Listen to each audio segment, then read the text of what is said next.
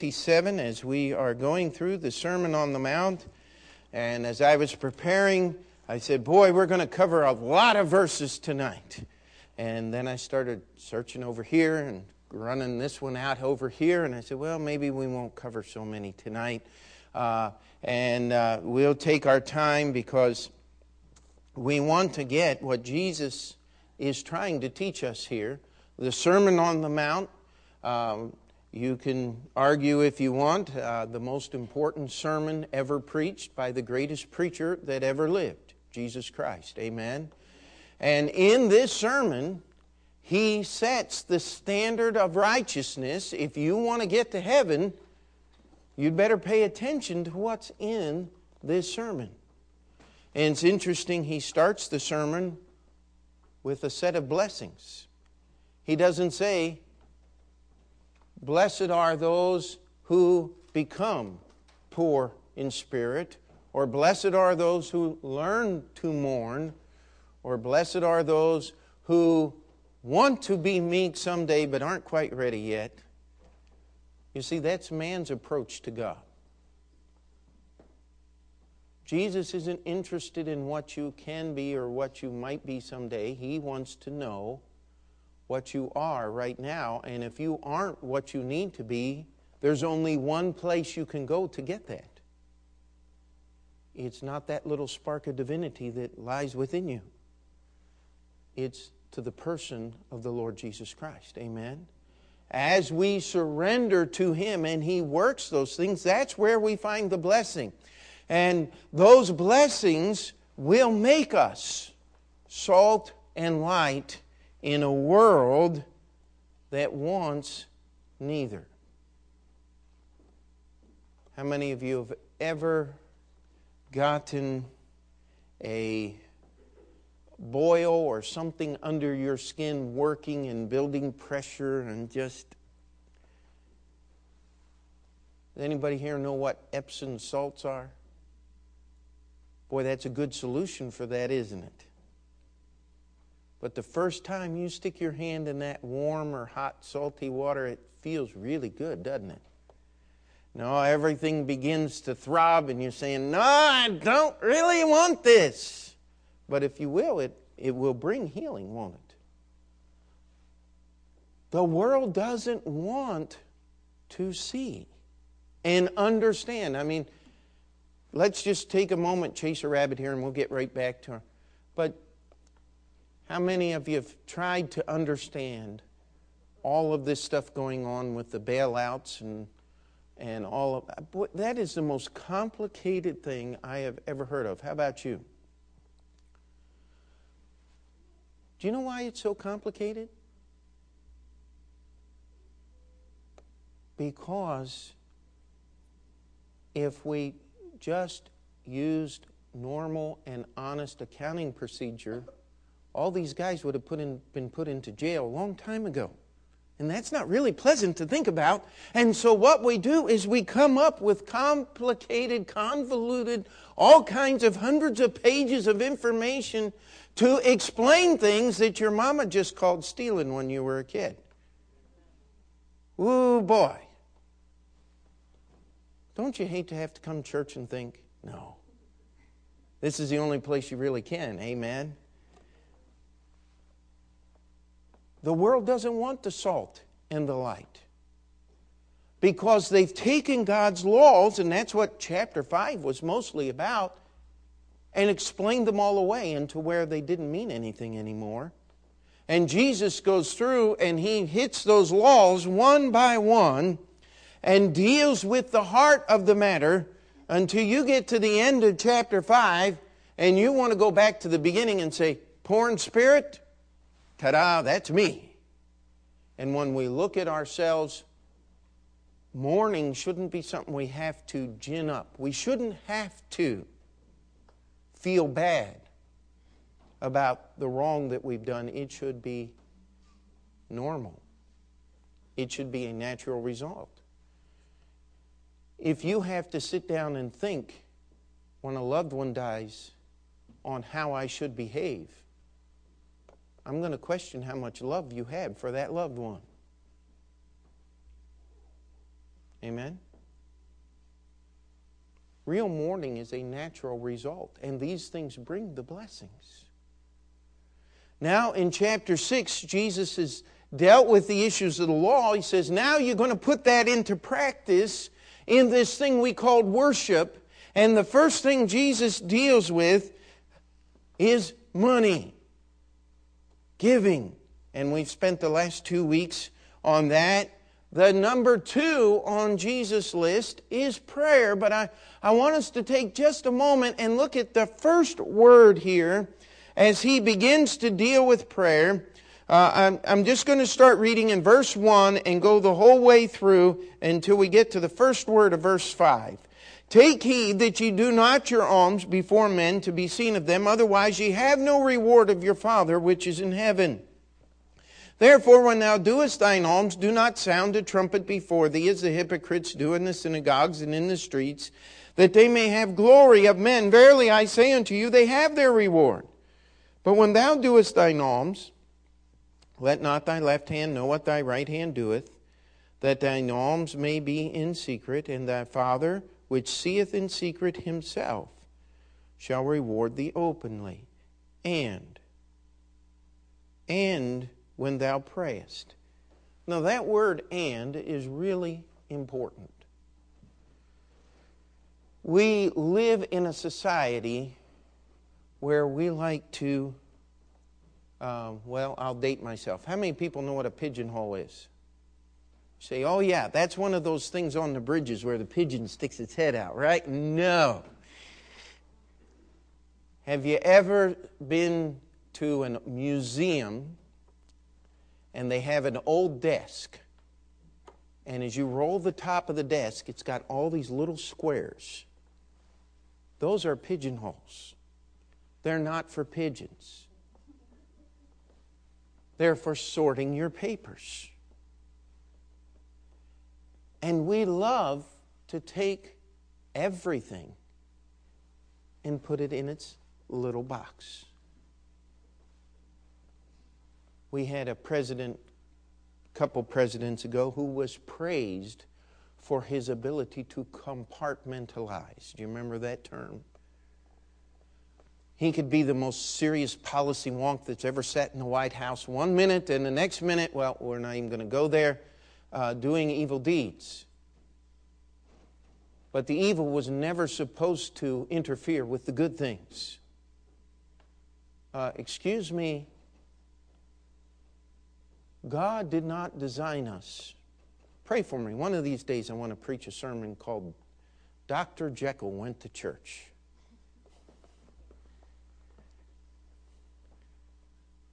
Do you get the idea? God didn't design us to compartmentalize our worship to be perfectly good and holy on one day, and then we can do whatever we need to on another day. You never need to be set free from the confines and the constraints that you find in the words of this book. It's those very constraints and the confining te- uh, words of this book that set you free. Amen? We got to work a little harder on this amen stuff. But this is and. It's connected. Your giving your prayer, your forgiveness, the next part, and your fasting. Boy, that's something we don't hear much about anymore.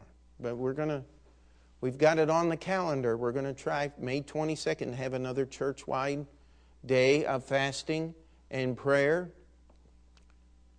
It's necessary. Fasting is part of the Bible. How many people go, Oh, goody, goody, I get to not eat for a whole day. I love it, right? No. That body rebels, doesn't it? It says, I don't like this. Feed me. Oh, you won't die. It just feels like it. Isn't that the way it works? I mean, full scale rebellion. But God said, listen, all of these things are part of your worship, And you can't disconnect one part of your worship from another and still call it worship because worship is not something that you do just because you're supposed to do it.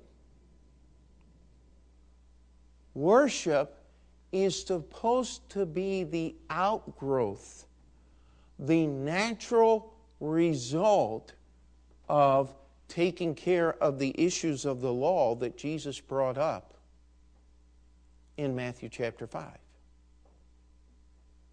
I've told this story many times, but my last name is Montoro, and we got some new neighbors, and their name was Campantelli. And they saw Montoro on our uh, mailbox, and they figured rightly, hey, these got to be Italians. And we're Italian, and so pretty soon they, they found our phone number and called up and said, hello, this is your new neighbor, how are you doing? And, and uh, and they invited my dad over and said, why, why don't you come on over and have a few beers? And my dad said, I don't drink.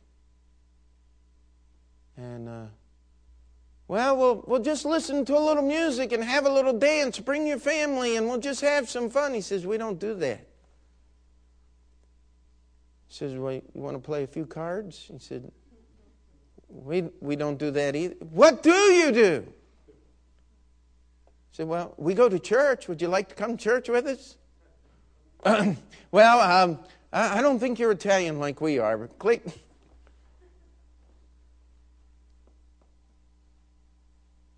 Our worship ought to be the natural outgrowth of our relationship with God. Amen? What do you do? if you find your greatest freedom in living on the edge and looking over at what everybody's doing out there, how is that going to allow you to worship God with a pure and clean heart when you stand before Him in prayer? Now, if I were to ask us the question, how many of you need your prayers answered? Would you raise your hand? Would you give testimony of that fact in church that I need my prayers answered? Amen. I mean, that's important, isn't it? But Jesus is saying, listen, just like we talked about giving, we're going to talk about prayer. But we're really not changing the subject. The subject is worship. It is what you do. This is one of the few things people say, well, what can I give to God? Well, God's not poor. Amen? But He wants us to give to Him to honor Him as God. That's what we call worship.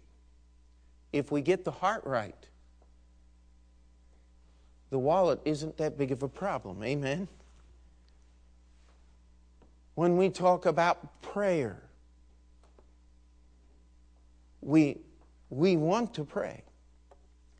Now, let's just read this part on prayer. We're going to read the whole thing. We're not going to get into the part tonight that is called the Lord's Prayer. Um, I was trying to print my outline on the Lord's Prayer. If you've been through discipleship, we've gone through that. And I was trying to make it fit on the back of one page. And I was and then I looked at the clock and I said, 629. Oh boy, we'll wait for next week on that one. But let's look here, verse 5. It says, And when thou prayest, thou shalt not. Boy, that sounds familiar, doesn't it? Book of Deuteronomy, the book of Exodus. Thou shalt not be as the hypocrites are. For they love to pray, standing in the synagogues and in the corners of the streets that they may be seen of men. Verily I say unto you, they have their reward. But thou, when thou prayest, enter into thy closet, and when thou hast shut thy door, pray to thy Father which is in secret. And thy Father which seeth in secret shall reward thee openly.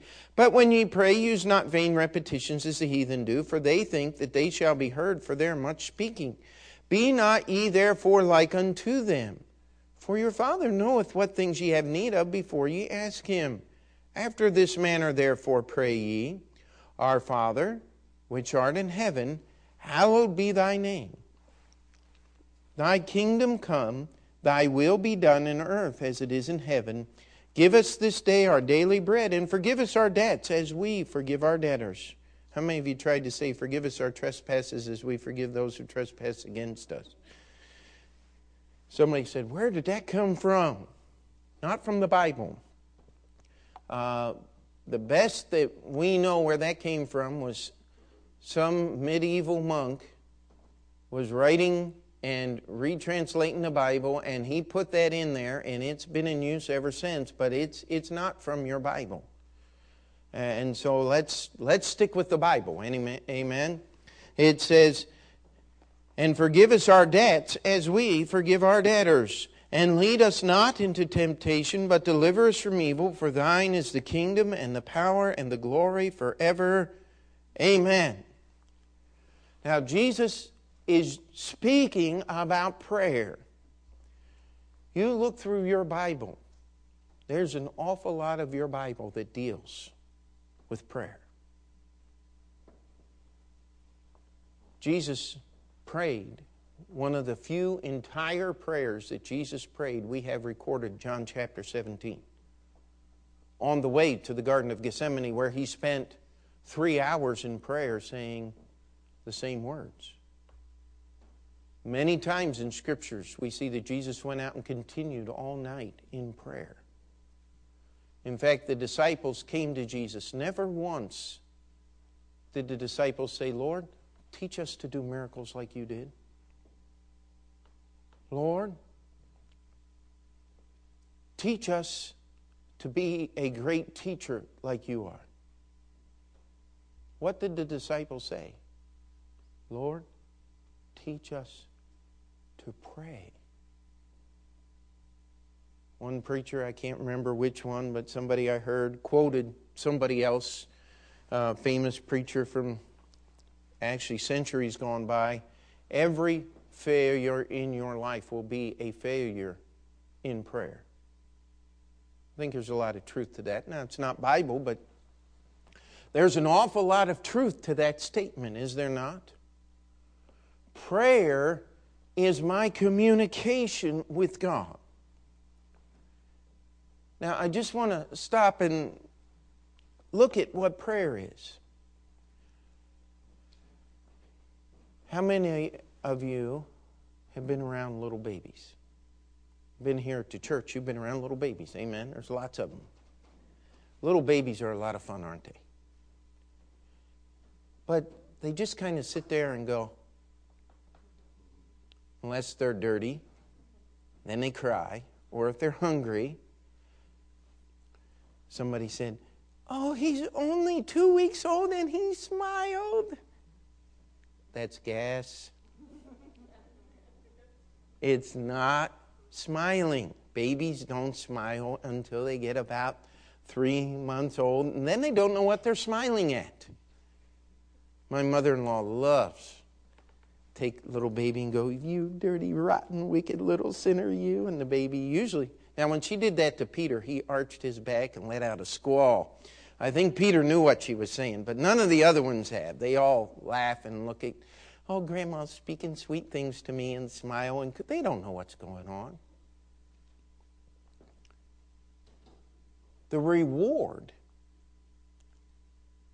is one that baby gets big enough to talk back to you with their own mind and their own thought processes and start returning things to you that you've put in their hearts and in their lives.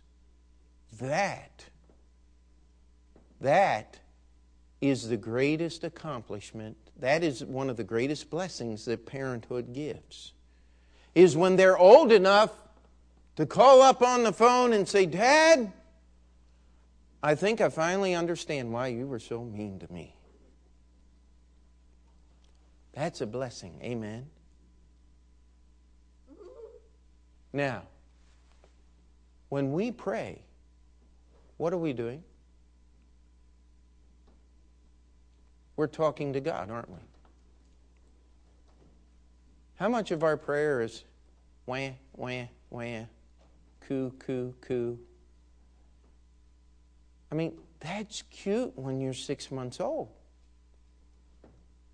But if you're 35, you ought to be able to do a little better than that. Amen? And Jesus is speaking about prayer. He said, Thou shalt not kill. That was Mount Sinai. Thou shalt not commit adultery. Oops, that was Mount Sinai again, wasn't it? Uh, Thou shalt not be as the hypocrites are. Is Jesus any less serious in Matthew chapter 6 than God the Father was in Exodus chapter 20? Don't think so. He's talking about worship. He's talking about one of the few things that we can give to God. Now, if you haven't figured out yet, this is going to be one negative Bible study tonight. But we've got to go by what the Bible says, not by what we want to hear. Jesus spent this time being negative. If he's going to be negative, guess what we're going to do? Hopefully, we'll listen. Amen. Hopefully, we won't want to change His words to make them a little easier for us to bear. Hopefully, hopefully and prayerfully, we'll allow His words to change us so that we'll be a little easier for Him to put up with. Can we say amen to that? And if that doesn't encourage you, then your encourager's done busted. It needs to be fixed. Because there's nothing that we have as sinful human beings that's going to please God. We got to go to Him. Let Him change us. And then as we give back to Him what He's put in our hearts and souls, that's when it gets good, my friend. That's when God says, I can answer that prayer. That song, one of the songs we sang, I, I didn't catch all the words in that third verse before I picked it tonight. Uh, it said, You can ask God anything and He'll never deny you. Uh, I'm glad my God has enough wisdom to say no to some of my prayers. How about you? Aren't you glad that God didn't answer all your prayers? I'll tell you. Be not as the hypocrites are. Now, here's the key to hypocritical prayer now, just touching on this, I got this in here. God, God will not accept this type of worship. Just something to think about is why do we do what we do today and call it worship? Why do we do it? Why do we pray the way we pray? There's a connection here with giving. Why do we give the way we give? Why do we show up the way we show up or not show up the way we don't show up? Why do we do what we do as we try to approach unto God? Now, in the Old Testament tabernacle, our prayers are pictured living in the living illustration of the priest offering incense on the golden altar. How many of you remember the story of Nadab and Abihu, the eldest sons of Aaron. There's stories in Leviticus chapter 10. We don't have time to go there, but they offered strange fire before the Lord. And the Bible tells us that fire came out before the Lord and killed them. Read on, it says, Their brethren came into the tabernacle and carried them out in their robes. Now, normally when you die in a fire, the first thing that goes are your clothes. We're not trying to be too gruesome here. But God didn't burn up the priestly garments, He just got the guys in them. You say, why, why are we stopping? I want to show you how serious God is about the picture of prayer. God is intimately concerned with how we talk to Him. Now, praise God, He's not going to send fire out of heaven and burn you to a crisp if you don't pray right. But how many of us your, would your life greatly change and be altered if God did not answer one prayer for a week? Now, that's a sobering thought, is it not? Because I'll tell you, most of us, on a normal week, will get along just fine and not even be able to tell the difference. But I pray every day. But I, but I talk to God all the time. But, you know, there, there's a lot I do. I mean, I pray everywhere I go. And, boy, you ought to. But Jesus is saying, listen, we need to pray. Let me give you a, a story. I was walking through the Dallas airport one way, day on my way to Oklahoma City uh, for a meeting at the college. And um, as I was walking down the gang, uh, down one of the those endless hallways, there was a fellow there sitting with a book table, and I immediately noticed he had a Medal of Honor hung around his neck. That's the highest military award you can get in the United States. I said, I'm going to at least stop shake this guy's hand. He's a World War II veteran. He uh, was one of the first groups to cross the Rhine River into Germany as the noose was tightened around Hitler's Germany. The Rhine was the last major barrier. And uh, he was selling the book about his life story, and I just stopped. I said, Man, uh, um, I, I, said, uh, I'd like to buy that book for my son. But most of these books are full of cussing and dirty stories, and I said, I'm not going to get something like that for my son. And boy, he smiled real big. And he said, There's none of that in my book, sir. He was a Greek Orthodox Christian. And here's what he said in his book. And what he told me. He said, When I was crossing the Rhine, he said, they were shooting at us. It was under, I was under some of the most heavy fire that I had ever been exposed to in my life. He said, and the Germans were out in the river too. He said, they were so close, I could hear them pray. He said, and we were both praying to the same God. But let me ask you a question. Could you honestly, conscientiously serve in the army of Adolf Hitler and believe the words of this book called the Bible?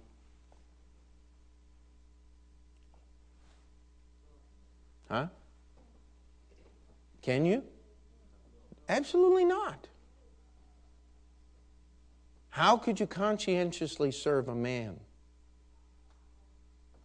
that was so possessed that he was going to kill all the Jews? That's demonic. But can I get really mean for a minute? If you believe all of the doctrines and the practices of the Greek Orthodox Church, are you going to get to heaven? No. Because your faith is in the organization and not in the person. You see, the first thing Jesus said about these hypocrites is they love to pray. I got a phone call today A person asked me if we baptize babies. I said, Well, can I explain a few things to you? I said, That's a tradition that was developed by man. It's not in the Bible.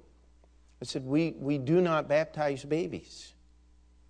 I said, We offer another alternative. I said, You can bring that child to church as a baby and yourself and learn about the Bible and grow in your faith in Jesus Christ and give that child an opportunity to learn what the Bible says and develop a personal faith between that child and the Lord Jesus Christ. And when they choose to serve the Lord with their life, then baptism will mean something because it's their personal faith in Jesus Christ. Well, we went on and on, and how that the, she kept going on how the Catholic Church was no good. And I said, Well, I'm, I'm not going to argue that point. I, I really can't. But will you come and learn the Bible? No, we figured if we can't get this, we'll just do something else. Okay. Okay. Uh, I give up. You see, that's what the hypocrites do. I'm perfectly fine. As long as I don't hurt anybody and I do good, God accepts me just the way I am. No, that's not true. Even went through with her that if you only told one little lie, that was the only sin that you ever sinned, would not Jesus have to die on the cross to pay for that sin too? Oh, yeah, yeah, yeah, I believe that. But I don't know anything about the Bible. Well, would you come and learn? No, I'm tired of religion. I won't take any more of your time. Click. I'm sitting there going, whoo, where in the world does this come from? But they love to pray. And they love religious ceremony. There are very, very, very, very, very few people in this world in which we live today that do not like the idea of God and religion.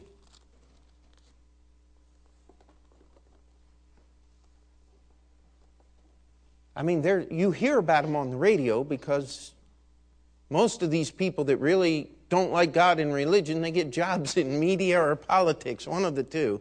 But everybody else, I mean, most people you meet on the street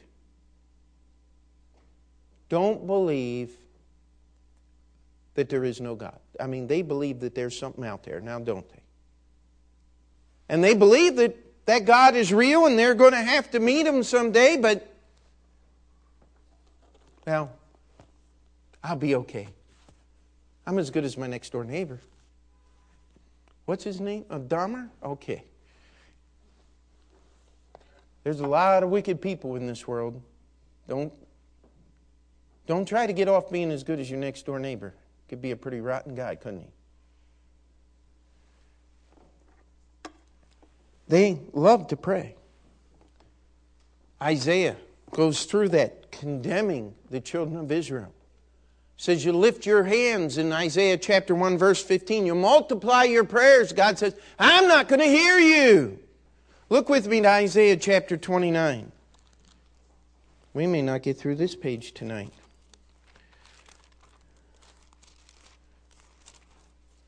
If I get moving too slow, just write me a note and say, Pastor, you're going too slow, and I'll, I'll try to speed up, okay?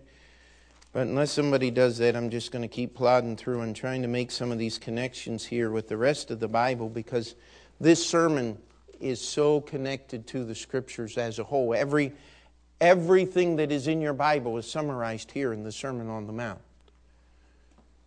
And so, as we look at Isaiah chapter 29, let's go down to verse 13. And it says, Wherefore the Lord said, For as much as this people draw nigh, draw near me with their mouth, and with their lips do honor me, but have removed their heart far from me, and their fear toward me is taught. Now look at this last phrase. Their fear toward me is taught by precept of man. They understand, God says, listen, you understand about me. Not because of what my word says, but because of what men tell you and have devised about me. God says, Therefore, behold, I will proceed to do a marvelous work among this people, even a marvelous work and a wonder, For the wisdom of their wise men shall perish, and the understanding of their prudent men shall be hid. Now, if that's not today's newspaper, I don't know what is. The wisest men of our day. And I mean, there's just so many things crowding into my head at this point. I mean, where can we can go to evolution? Wisest men believe we came from monkeys. I'm sorry, but you got to go to college and practice to be that dumb. I mean, there's not one bit of real evidence or real science out there. Uh, how about we got into trouble for what? Our government, our economy is in the tank because they did what? Spent too much money. Isn't that true? So, what we're going to do is we're going to get out of it by spending way too much money.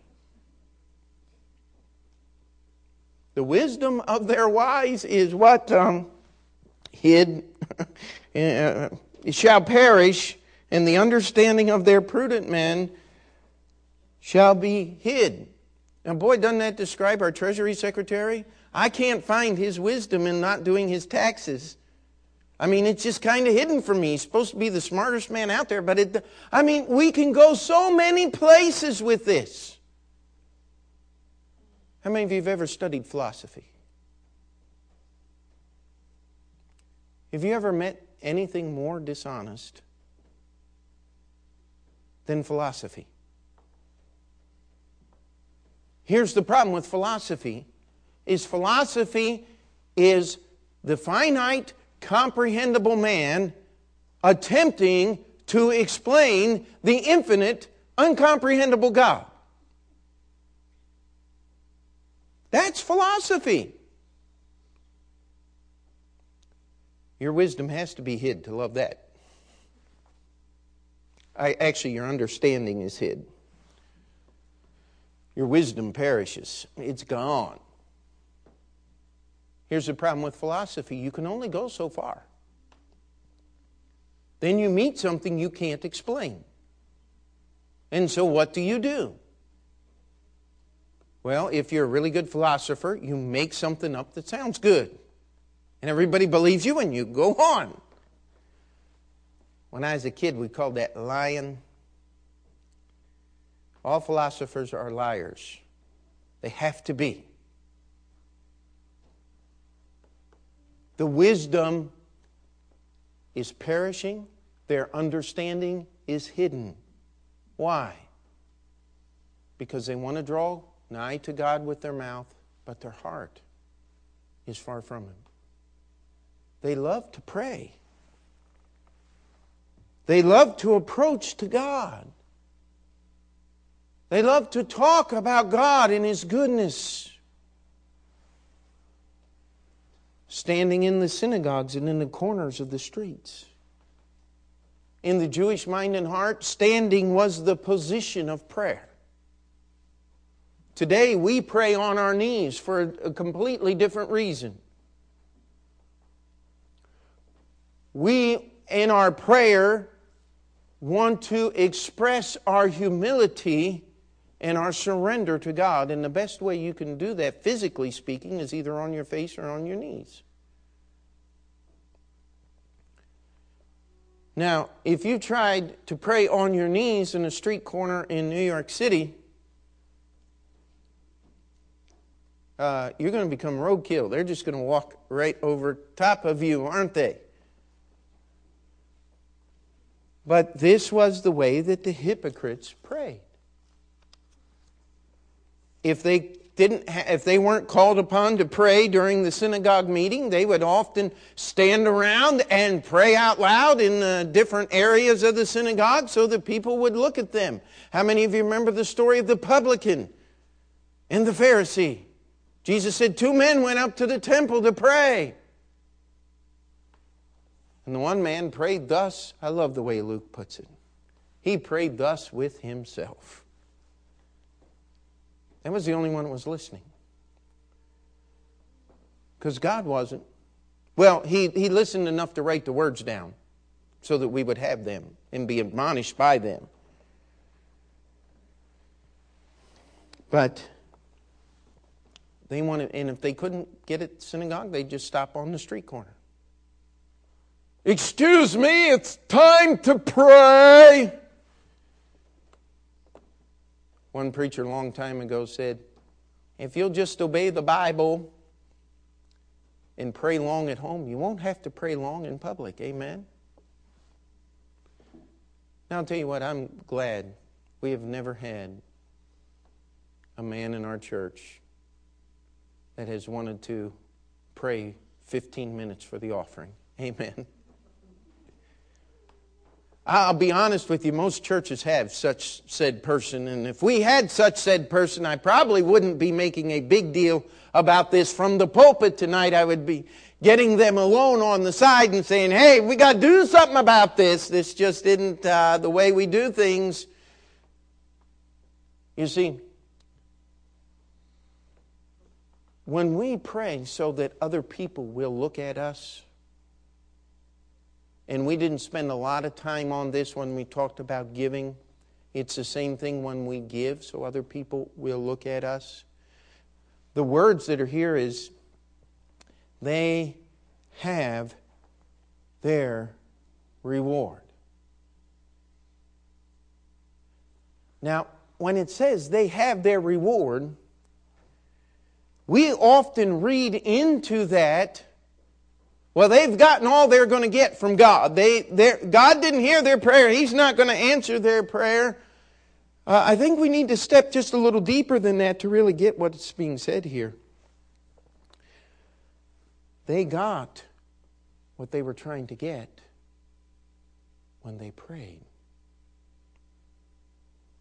It wasn't that God didn't hear them and shut them off. They got the answer to their prayer. This is what they were praying for. As they were seeking God, quote unquote, what they were really wanting is people to look at them and say, oh, I wish I could pray like that. I'll never be able to pray like that.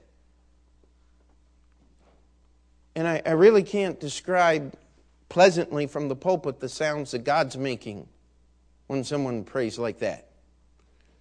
It's like when you ate bad food and you you know it just kind of comes up on its own a couple hours. I mean god it makes god sick. Read the letters to the churches in the book of revelation. There is so much in religion today where men are full and women are fully satisfied spiritually from the husk of this world. They got what they wanted to get from God. You listen to some of the great, quote unquote, great preaching today, and it's all about realizing your goals. It's being the best that you can be. And if you're satisfied with that, I want to stand against you and warn you tonight. They did what they did so they could be seen of men.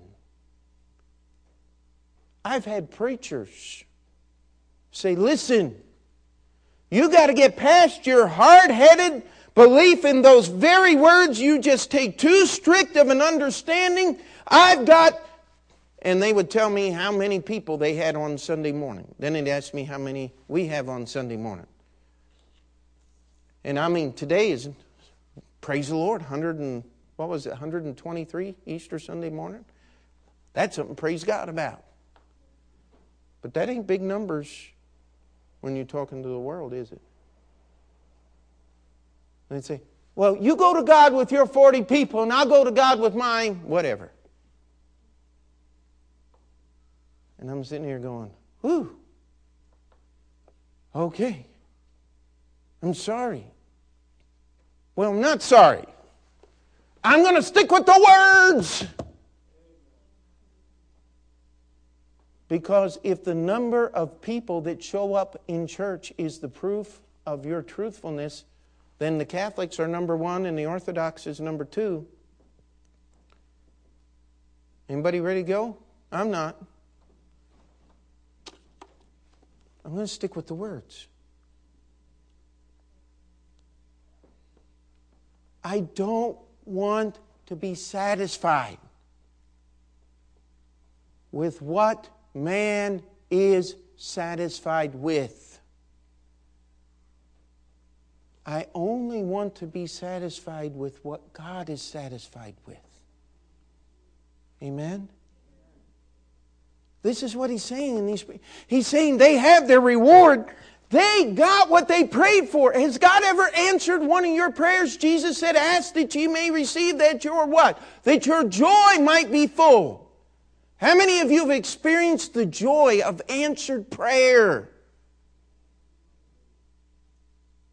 That's what the hypocrite feels like when he leaves the street corner. That's why you can't witness to them. That's why you can't shake them and say, Don't you see your religion is, is just, just pure form? It's, it's just people looking at you. Don't you care what God sees when He sees you? What did He tell the Laodicean church? And know it's not that thou art wretched and poor and miserable and blind and naked. This thing called prayer. God says, Thou shalt not be as the hypocrites. And by the way, how many of you know a hypocrite? Could you just if you know a hypocrite, would you just raise your hand? Let me. I, just want to make sure you understand what we're talking about tonight. Do you know a hypocrite? Okay, of all the hypocrites you know, we had about 25 hands raised.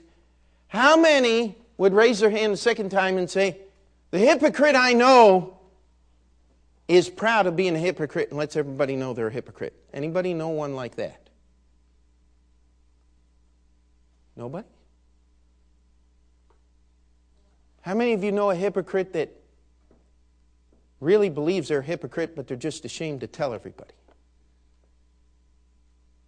How many of you know a hypocrite that wouldn't believe they're a hypocrite if you beat them over the head with a stick with it written on top? Now the hands are going back up. You see, when you go down that road, you become satisfied and spiritually filled with things that are not Bible, never have been, never will be. And this is what Jesus is warning about. That's why he says, Thou shalt not. That's why when he was talking about giving, he said, Take heed. Everywhere you see that, take heed. It's a matter of life and death. There are many passages that we didn't go through. We could go through Romans chapter 1. God gave them up. God gave them up in verse 24. He gave them up in verse 26. Finally, He gave them over. Does anybody remember how that process started?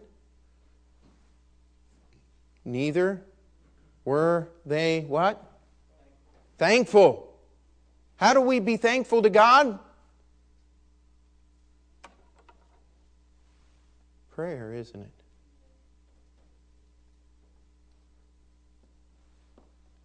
Jesus warned his churches. He told one church, he said, You got a testimony that you're alive, and I want to tell you you're dead. told another church, he says, You got Jezebel teaching your Sunday school lessons. Well, he didn't use Sunday school. It's in the original Greek if you look real. No, just teasing. But he said she was preaching in the church. Now, Jesus addressed all of these churches as belonging to him. Finally, Laodicea, and he said, You make me so sick, I'm just going to spew you out of my mouth. I, I want to challenge our church as we go through this. I'm not going to say that our church has giving just down and we're doing perfect. But I'll, I'll tell you what, I'm, I am thrilled with what our church is doing in the area of giving. It's amazing. Even in these down economic times. Praise the Lord for what's going on there. And I don't think that we have a lot of unsaved hypocrites coming to church. But what I am saying is, I think we could use some work in our prayer life. Would you agree with me on that? We need to take this warning.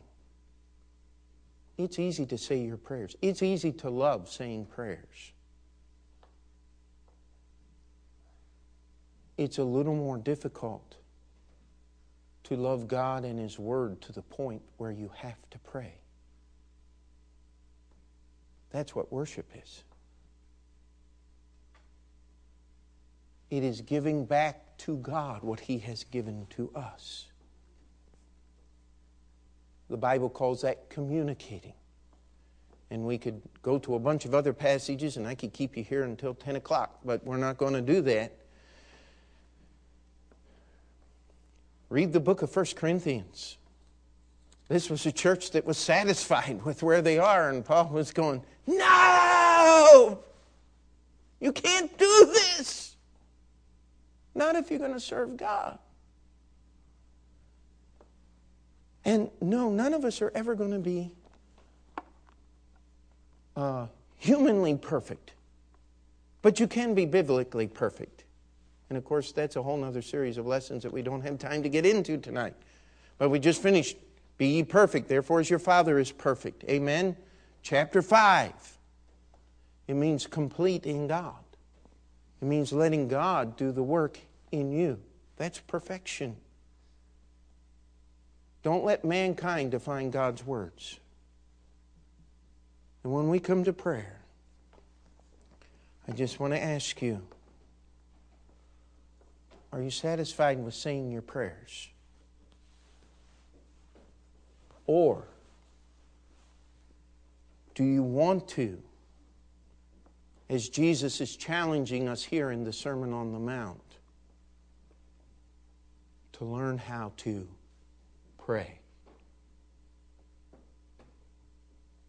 Let's pray. Dear Heavenly Father, I come before you this night and I just ask that you would touch us. Lord, these are deep and